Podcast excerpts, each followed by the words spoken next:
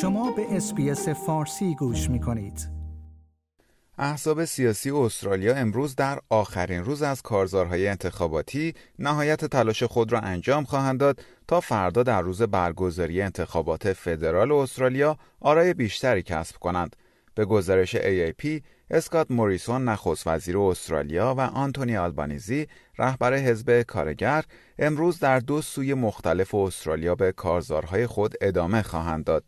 آقای آلبانیزی روز خود را در سیدنی شروع خواهد کرد و نخست وزیر چهلمین روز کارزار انتخاباتی خود را در شهر پرت آغاز خواهد کرد. این در حالی است که یک نظرسنجی جدید حاکی از این است که رقابت در هفته آخر کارزارهای انتخاباتی استرالیا تنگاتنگتر شده است. این نظرسنجی که توسط مرکز ایپسوس انجام شده و نتایج آن روز جمعه در نشریه The Australian Financial Review منتشر شده است نشان می‌دهد حزب کارگر 36 درصد آرا و دولت 35 درصد از آرا را به خود اختصاص دادند.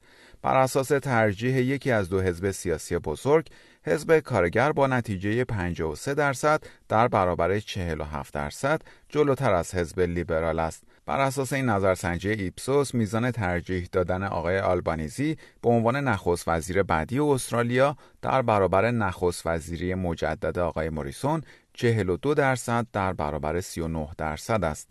آقای آلبانیزی می‌گوید در صورت پیروزی در انتخابات به وضعیت بودجه بهبود خواهد بخشید و به همین منظور یک ممیزی در مورد اطلاف و کلاهبرداری ها در دولت موریسون انجام خواهد داد. این در حالی است که آقای موریسون امروز روی عملکرد اقتصادی دولت متمرکز خواهد شد. نرخ بیکاری در استرالیا به 3.9 دهم درصد رسیده است که این پایین ترین نرخ از سال 1974 میلادی محسوب می شود.